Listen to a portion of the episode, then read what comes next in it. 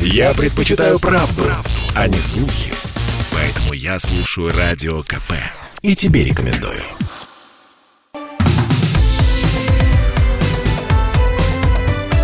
Как дела, Россия? Ватсап-страна! В студии Елена Фонина мы с вами продолжаем э, следить и обсуждать главные темы и события уходящей э, недели, э, ну и, конечно, сегодняшнего дня, но в будущее заглянуть тоже не лишнее, потому как начинается бархатный сезон на курортах, и, естественно, те, кто откладывал свой отдых, ну, по разным причинам, могут наконец-то сказать, а куда, собственно, лететь? Этот вопрос мы задаем экспертам. Журналисты «Комсомольской правды» выясняют это, кстати, на сайте kp.ru. Можете подробно познаком... познакомиться с подробной информацией о том, какие же, собственно, страны и э, какие курорты России сейчас э, весьма бюджетны в ценовом плане. Ну и э, если хочется все-таки узнать, одиноки ли вы, нет, не одиноки. 95% туристов любят бархатный сезон за то, что на курортах меньше людей.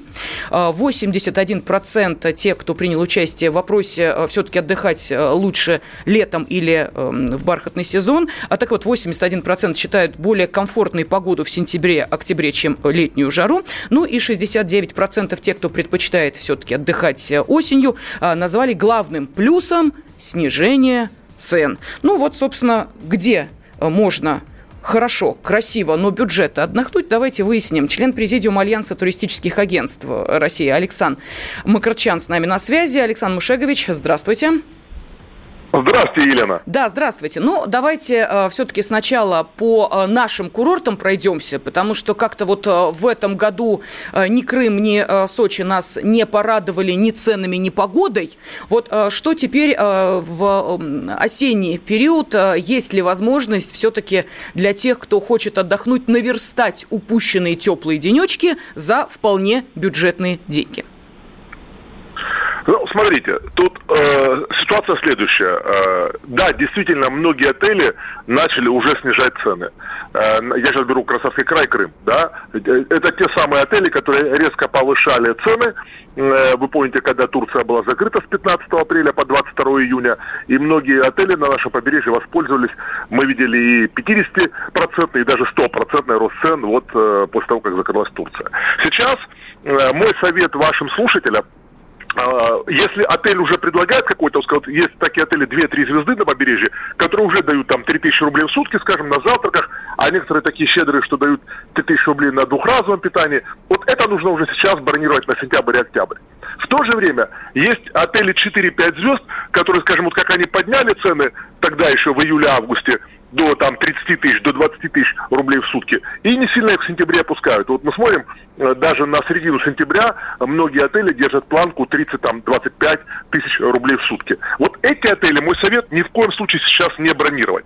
Да, потому что кто-то все равно из ательеров дрогнет, да, никто не хочет стоять пустым. И если они увидят, что э, люди не бронируют их, то примерно за 10 дней, за 7 дней до заезда они начнут снижать цены, да, до, предпол... до предполагаемого заезда ваших слушателей.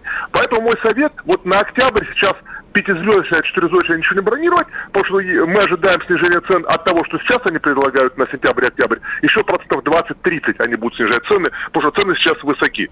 А, а вот отели, которые еще по 2-3 звезды, надо бронировать уже сейчас, угу. и на сентябрь, и на октябрь. Да, ну вот давайте по ценам. Я просто э, сейчас э, на основании, на как бы информации, то есть э, на основе той информации, которая есть в статье на сайте kp.ru, смотрю по ценам. Анапа 21 600, но это вот самый бюджетный отдых, просто вот то, что нашли наши журналисты. Сочи 26 600, Крым 30 700, Калининград 48 400, это вот по э, рейтингу э, самого бюджетного отдыха в начале э, сентября на российских курортах. Это на неделю, да, да. Ага.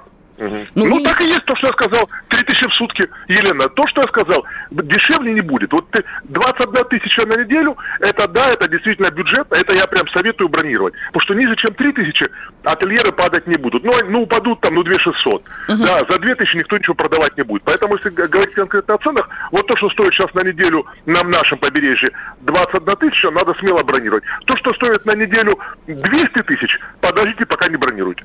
Так, ну теперь давайте по, э, собственно, эм, относительно зарубежным и зарубежным курортам, потому что у нас э, есть и Турция, и Кипр, и Египет, и Болгария, и э, Арабские Эмираты, и Марокко, Албания, Хорватия, Греция, Куба. Это вот я сейчас эм, список стран перечислила по возрастанию цены. То есть самая дешевая Турция, далее Кипр, кстати, говорят, очень сильно подешевел. С чем это связано?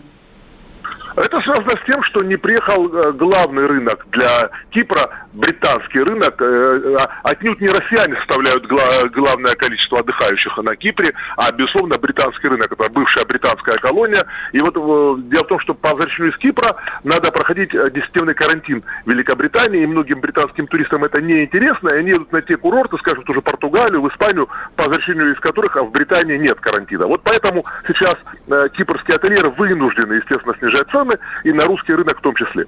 Угу. И а, если говорить как раз вот о а, снижении цен, то самое ощутимое снижение сейчас или, может быть, выгодные предложения? Потому что давайте вспомним, на этой неделе, поправьте меня, если я ошибусь, открылись доминиканы. Может быть, там есть ну, какие-то супер предложения, знаете, что называется, да, привлечь туристов? Ну, смотрите, Доминикана это, конечно, для бархатного сезона не главный сезон для россиян, потому что в сентябре рейсы только из Москвы, а вот уже с начала октября рейсы в Доминикану поднимаются сразу из восьми российских городов, таких крупных, как Петербург, Новосибирск, Екатеринбург, э, Самара, Казань, Ростов-на-Дону, э, да, э, Уфа. То есть вот действительно, вот тогда Доминикана подешевеет. То есть Доминикану сейчас бронировать не надо, а давайте дождемся октября, потому что сейчас э, нужно лететь в Москву, да, это платить там Новосибирск-Москва, потом Москва-Доминикана. Вот намного интереснее дождаться Египта. Египет уже сейчас 27 э, августа открылся из разных городов. Скоро мы увидим хорошие цены. Естественно, подешевеют цены из Москвы, потому что когда мы увидели 9 августа полетели первые рейсы в Шарм-Шейх Хургаду, конечно, нас поразила цена. Там 75 тысяч на двоих на неделю, 80 тысяч на двоих на неделю. На самом деле, привычная сердцу россиянина цена – это 45-55 тысяч вот в этой вилке на двоих на неделю.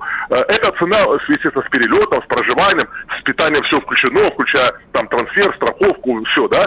Вот эта цена появится уже буквально через пару недель, поэтому мой совет – дождитесь. И сразу рейсы полетят, если Доминикана из ограниченного количества городов, то Египет полетит сразу из 30 российских городов. И вот тогда цена упадет очень сильно. Из таких, причем даже как небольших, типа Астрахани, там Саратова, Махачкалы, вот даже из этих городов полетит э, Египет. Ну да, Египет как-то попривычнее э, нашим туристам, ну, если мы говорим сейчас именно о э, внешнем, а не внутреннем туризме, э, Турция и Египет это, собственно, и были две страны, куда летали именно за качественным бюджетным отдыхом. Вот у меня просто вопрос в связи с этим. Российские туристы в Египет пробирались через Белоруссию, ну, вот этими вот окольными путями, когда не было прямых рейсов. За это время Египет, может быть, что-то у него там с сервисом произошло, или, я не знаю, отели позакрывались. Помните, как в Турции было, когда э, у нас э, ухудшились отношения с этой страной, и Россия в Турцию летать перестала. Там ательеры, ну, мягко говоря, очень сильно пострадали. Вот Египет от отсутствия российских туристов пострадал, и я почему об этом спрашиваю? Есть ли, ну, скажем так, ну, какое-то обоснование лететь вот эту первую волну открывшегося в Египет турпотока? Ну, Э, ну, смотрите, э, дело в том, что последний год россияне летали в Египет уже не через Белоруссию, помните, у нас в Беларуси там пандемия, там, да, не так хорошо Минск нас принимал, а россияне летали из своих городов, из 12 городов летали в Каир. И из Каира по пустыне ехали 6, 7, 8 часов уже на Красное море, да. Вот, вот так добирались россияне. То есть они из, там, вылетали из Ростова, Краснодара, там, Минвод, э, Петербурга, Москвы, Екатеринбурга и вылетали в Каир.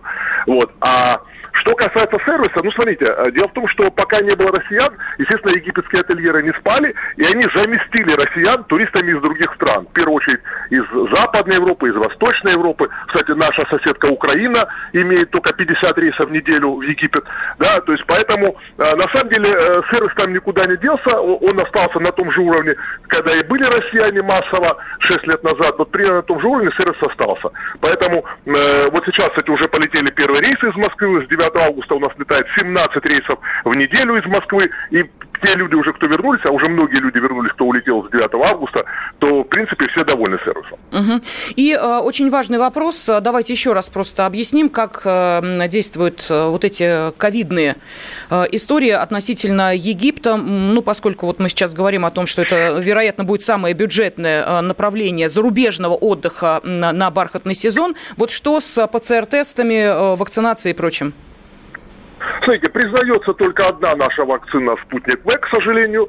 Вот, если э, вы не вакцинированы «Спутник В», ничего страшного. В этом случае вы должны за 72 часа до рейса и меньше сдать ПЦР-тест. Естественно, он должен быть у вас отрицательным. Все. Вот э, простейшие условия. Э, в Египет попасть намного проще, чем, скажем, в Красавский край, где пускают только вакцинированных, да, mm-hmm. многие отели. Поэтому, э, пожалуйста, welcome. Э, да, Египет ждет россиян вот уже с 27 августа. Спасибо. На связи с нашей студии был член президиума Альянса туристических агентств Российской Федерации Александр Макарчан. А, ну и в завершении этой темы эм, по итогам вот этого прошедшего турсезона горячего э, летнего э, просили туристов, ну и местных жителей назвать три вещи, которые, значит, местных жителей раздражают в туристах, а туристах местных жителей. И выяснилось, что, значит, что раздражает тех, кто приезжает в какой-то регион. Чаще всего эм, раздражает э, отсутствие инфраструктуры, завышенные цены, ну и определенные э, климатические условия. А вот если говорить э, о том, что раздражает местных жителей в туристах, то это неуважение к коренному населению, невоспитанное поведение, мусор и в некоторых регионах то, что приезжающие нарушают правила дорожного движения. Как дела, Россия? WhatsApp страна.